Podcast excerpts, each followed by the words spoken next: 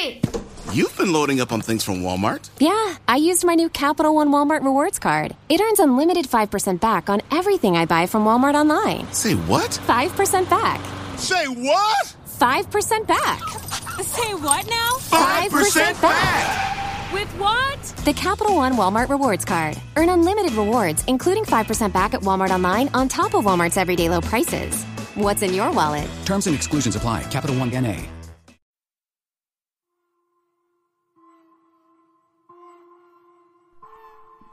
You are listening to the Already Gone podcast, sharing stories of the missing, the murdered, the mysterious, and the lost.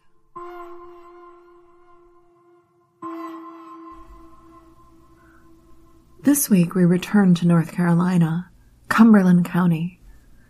It's in the south central part of the state, about 75 miles from the capital in Raleigh, and more than 150 miles east of last week's story when we talked about the disappearance of Kyle Fleischmann from Charlotte. Cumberland County is perhaps best known as the location of Fort Bragg, the largest U.S. Army installation in the world and home to 50,000 active duty personnel. In 1985, Cumberland County is where 28 year old nurse Debbie Wolfe lived with her two dogs. Debbie worked at the VA Medical Center and made her home at a small cabin off Johnson Farm Road in a rural part of the county, about 10 miles from the base and 15 miles from her job with the medical center. Her cabin was compact, rustic, and sat next to a large pond. The day before she vanished, Debbie joined her mother, Jenny Edwards, for Christmas and surprised her with a racy gag gift for the holiday. The two shared a laugh over that. Her mother bought Debbie a large stuffed unicorn, and Debbie hauled it into work the next day to show her coworkers. Over the holiday, Debbie had a talk with her boyfriend, Steve McDonald. It was time for their relationship to get serious, and they were both pleased and comfortable with the decision. On Thursday, December 26th, Debbie left work at the end of her shift and drove to her cabin. She was eager to see her two dogs, Mason and Morgan. Unfortunately, when Debbie left the medical center, she wouldn't be seen again. When she didn't report for her scheduled shift on Friday the 27th, it raised eyebrows among coworkers. Debbie was reliable. Not calling off and not reporting was out of character. Debbie's mother couldn't reach her by phone and became concerned. She asked her husband, retired Army Sergeant John Edwards, and a family friend, Kevin Gorton, to go to the cabin and check on her daughter. And they arrived to a bizarre scene. Debbie's beloved dogs, Mason and Morgan, were running loose and had not been fed, something Debbie would never allow. Debbie's car was parked in an unusual spot. There were beer cans scattered in front of the cabin. When they went inside, they found a mess. Debbie's nursing uniform on the floor, items out of place. They searched the cabin for Debbie, but only found her handbag, not in its usual spot, but hidden near her waterbed. On Debbie's answering machine was a strange message left by a man that they didn't know.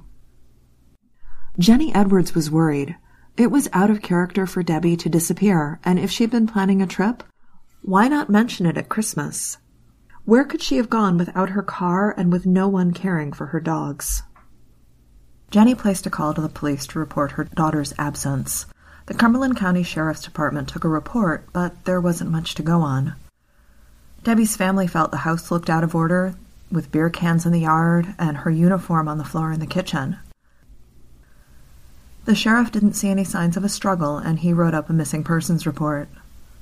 Debbie's friends and family were frustrated by what they perceived as a lack of interest by law enforcement.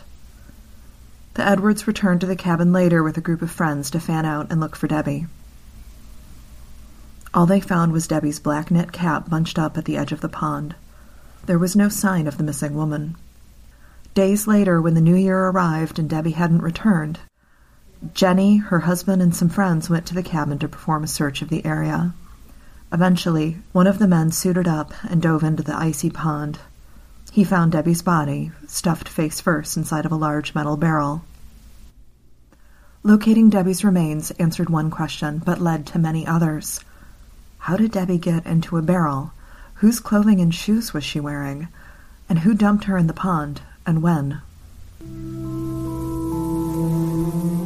People ask me if I'm a Blue Apron customer, and yes, I'm proud to say that I am. Not only am I building my skills in the kitchen and bringing my family together to share delicious, fresh food from local farms and from responsibly raised animals, I'm creating a memorable experience to share with my children.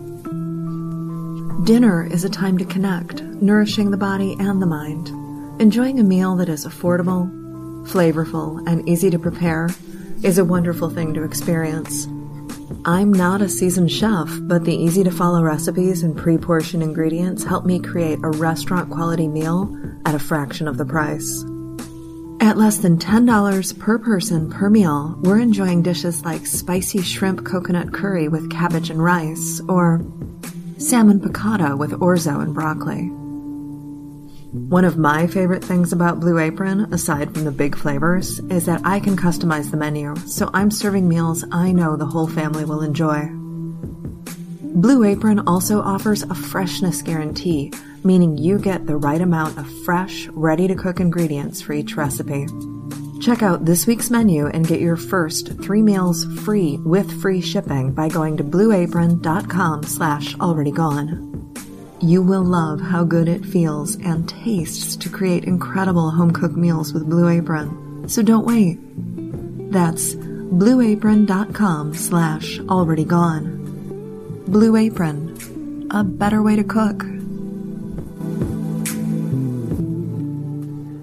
Debbie Wolfe was one of four children, the only girl with three brothers, Jerry, John, and Joseph. Debbie was born in Arkansas with a tumble of dark curly hair and a ready smile, Debbie was friendly, and having grown up with three brothers, she knew how to handle herself. In 1985, she was 28 years old and a well liked nurse at the Veterans Medical Center. The day after Christmas, Thursday, December 26, 1985, Debbie joined her coworkers for lunch, including her friend, respiratory technician Roger Rushing. At the end of the workday, around 3:30 p.m., Debbie called her mother and asked what gift she should buy her sister-in-law for her birthday. This would be the last time anyone saw or spoke with Debbie Wolfe. On Friday, the 27th, her mother called the hospital to talk with Debbie, but was told that Debbie didn't come into work that day. Jenny's husband, Debbie's stepfather, asked Kevin Gorton to come with him to Debbie's place to check on her. He had a load of kindling to deliver and needed a hand. Debbie's car was at the cabin, parked in a place she didn't normally park. There were beer cans in the yard. They found Debbie's dogs running loose and unfed. They attended to the dogs, dropped off the kindling, and left. There was no sign of Debbie. On Saturday, Jenny Edwards was still concerned about her daughter, who she hadn't seen or spoken to since the afternoon of the 26th. Debbie's stepfather returned to the cabin accompanied by one of his tenants the Edwards owned a mobile home park. They again found that the dogs hadn't been fed, but everything else appeared the same, and still no sign of Debbie.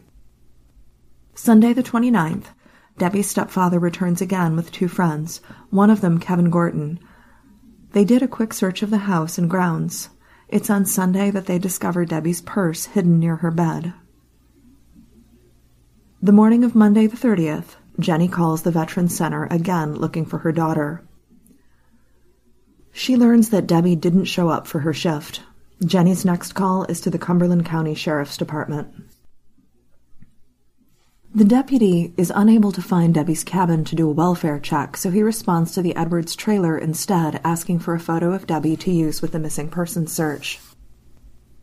On Tuesday, the 31st, deputies search the area around her cabin with the help of a bloodhound. They tell the family that the pond is clear enough and shallow enough that they don't need to use divers. They also search Debbie's cabin and tell the family that they can clean up inside since the sheriff's department is done with it. On January 1, 1986, Gordon Childress, an Army paratrooper and experienced diver who knew Debbie's parents, offers to get his gear and search the pond. He goes into the water around 3 p.m. Within minutes, he's spotted a barrel with Debbie's remains. She had been placed in the barrel head first, and her feet, in men's white Nike sneakers, are sticking out of the bottom. He does not move or disturb the body, but surfaces and tells them to get the sheriff's department. Once the sheriff's dive team arrives, Debbie's body is removed from the pond. In the excitement around the discovery of her body, the barrel is left behind. One of the things they notice about her remains is that they are in excellent condition. She's not bloated and waterlogged. Her face looks peaceful, calm. This is not what you would expect when someone is found dead in a body of water. The sheriff's department had her body transferred to the coroner for an autopsy. The Cumberland County Sheriff, Otis Jones, called the State Bureau of Investigation to assist in the case. It was assigned to Marshall Evans, and he responded to the scene. Evans would be at the cabin several times in the weeks ahead. Her autopsy was performed on January 2, 1986, by Dr. William Oliver in Chapel Hill. He performed thorough workup and listed her cause of death as drowning. Even though there was no water in Debbie's lungs, that's not what you'd expect in a case like this. He noted about half a teaspoon of water in Debbie's sinus cavity. Oliver wrote a note saying that her remains showed signs of immersion syndrome. I had to look this one up because I wasn't familiar with it. Immersion syndrome is cardiac arrest brought on by being submerged in very cold water. The sudden temperature change causes an erratic heartbeat leading to cardiac arrest and death. A finding of immersion syndrome might explain the placid and peaceful state of Debbie's body when she was found. It does not explain how a body submerged in water for nearly a week wasn't bloated and distended. The divers who recovered her remains noted that Debbie's eyes and mouth were closed, her face peaceful. She didn't look like someone who'd fought to keep from drowning. There were injuries on her hands and some bruises on her body, but nothing that led the coroner to believe that she'd tried to claw her way out of a barrel, or that she fought off drowning. Her remains were in such good shape that she was laid out in an open casket at her funeral. When the autopsy findings were finally released in February of 1986, Debbie's family wasn't satisfied with the conclusions. The ME in Chapel Hill stood by his finding of drowning as cause of death. Her body was found in a pond after all. Debbie's mother was not satisfied with the police findings of accidental, nor did she accept the coroner's ruling of drowning. Jenny Edwards had Debbie's body exhumed, and a second autopsy was performed by a private forensics firm in Louisiana. Neither autopsy could provide a conclusive answer as to how Debbie died. All we know for sure is that her death appeared peaceful and there was no water in her lungs. Complicating things was the barrel. The divers who retrieved Debbie's body were confident that she was found face down in a barrel in five and a half feet of water. The Cumberland County Sheriff's Department, despite one of their own saying that there was indeed a barrel, said everyone was mistaken and what people thought was a barrel was actually Debbie's jacket, that it had billowed out around her body, giving the illusion that she was in a barrel. Debbie's family strongly disputed the police version of events, the one where there is no barrel. Her mother claims to have found an imprint on the ground near Debbie's cabin, a large circular imprint where the barrel once sat. Law enforcement disagrees. The family also talked about using a large metal burn barrel near the cabin for target practice. The barrel was no longer on the property and it was never recovered. Law enforcement theorized that Debbie Wolfe came home from work on the 26th, changed out of her work uniform, grabbed a beer, and headed outside with her dogs. While playing with the dogs, she fell into the pond and drowned, her body hidden in the depths of the pond until Gordy Childress got his dive gear on and recovered her remains. Even if you don't include the mysterious barrel in your examination of this case, there's no shortage of strange things to ponder. Where did Debbie's clothing come from? Her family didn't recognize any of the clothing she was wearing when her body was found. The pants she had on, brown corduroy trousers, were very long on her. They were also not buttoned or zipped. She was wearing a 38C bra, not the 34B that Debbie usually wore. Even her shoes were suspect men's size 7 Nike sneakers, which should have been too large for Debbie's women's size 7 feet. A man's 7 is roughly equivalent to a woman's 8.5. Jenny Edwards insisted that the brown shirt, corduroy pants, and shoes did not belong to her daughter. Honestly, the wrong size bra troubles me the most. A band size four inches too large would not be comfortable to wear. The white uniform found on the floor of Debbie's cabin was short sleeved, and it was spotlessly clean. In fact, it was sent to a lab who reported that it was freshly washed and hadn't been worn. Where is the long sleeved uniform Debbie wore to work on the 26th? It wasn't in the cabin, and from what I can tell, it was never recovered. When Childress entered the pond on January 1st, he spotted two sets of footprints and what looked like drag marks on the floor of the pond.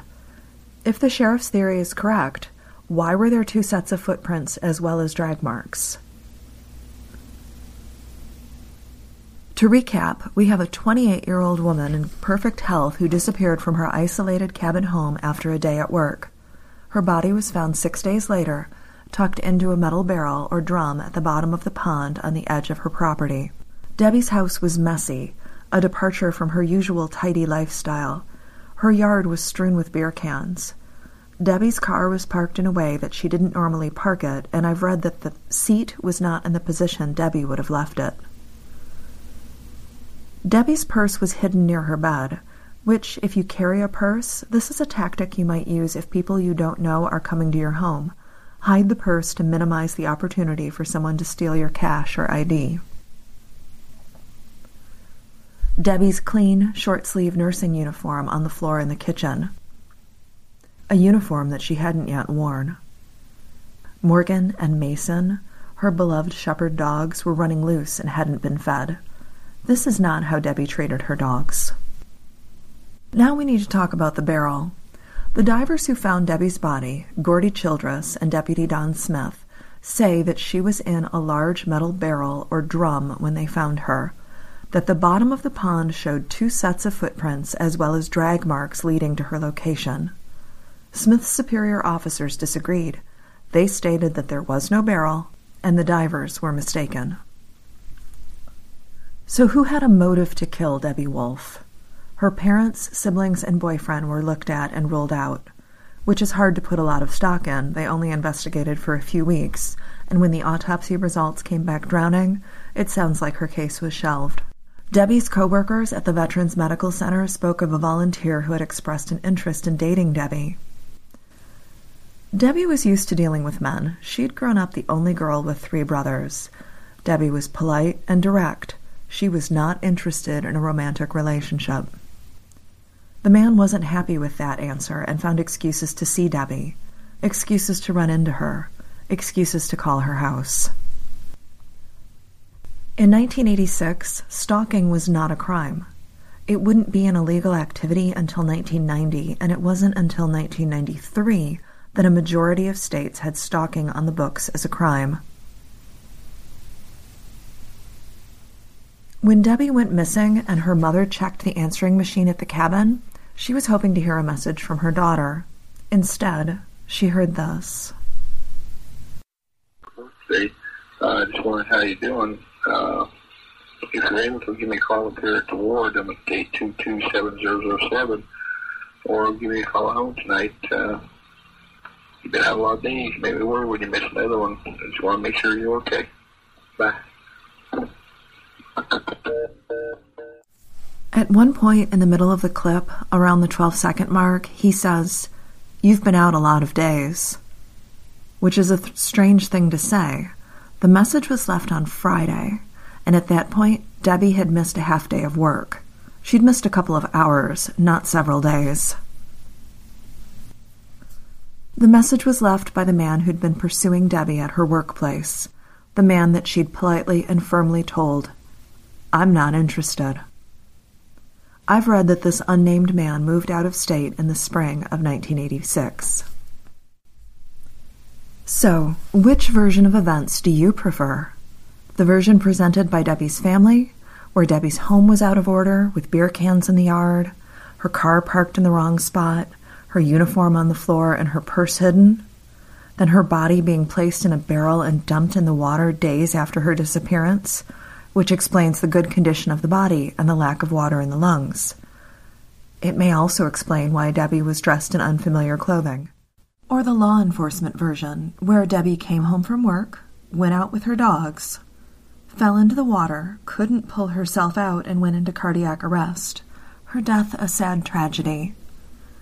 I'm leaning toward Debbie being killed elsewhere and dumped in the water.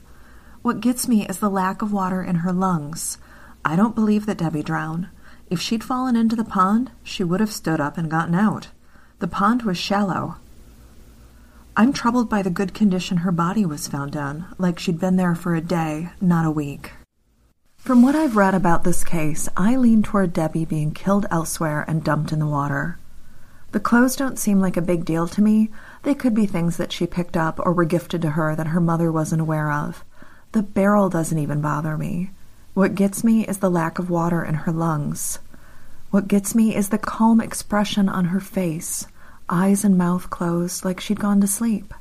That is not the way people drown. Drowning is an ugly and brutal way to die. I'm also troubled by her car being parked in the wrong place as if she arrived home and had to park in a different spot because another vehicle was parked where she usually put her car. Debbie's mother and father passed away in 2002. Her stepfather died in 1999. Her brothers, Jerry, Joe, and John, have passed away as well. In fact, Jerry preceded her in death. There isn't much information online about Debbie's death and the investigation that followed. Dr. Maurice Godwin, a criminal investigative psychologist, has studied her case extensively, and his website contains photos and a solid write up if you'd like to learn more. It seems Dr. Godwin may be one of the few people still hoping that this case will be reopened as a homicide. This is the place where I would point you in the direction of law enforcement if you have information about the death of Debbie Wolfe. Sadly, the investigation into Debbie's death was closed in 1986. I have launched a Patreon account for the podcast. If you are interested in showing your support, check out patreon.com slash alreadygone. A big thank you to Julianne, Amy, Aaron, Jessica, Maggie, and Jerry for your generosity. If you're looking for something new to listen to, please check out True Crime Asia. Each episode, this podcast picks one crime from one country to explore cultural context and how the West views Asia. Lots of information about crime and culture in this show. If you have comments, suggestions, or feedback, please email me, host at alreadygonepodcast.com. And please support our sponsor, Blue Apron. Get your first three meals free with free shipping by going to blueapron.com forward slash already gone. Blue Apron, a better way to cook. And as always, I appreciate you listening, and please be good to each other.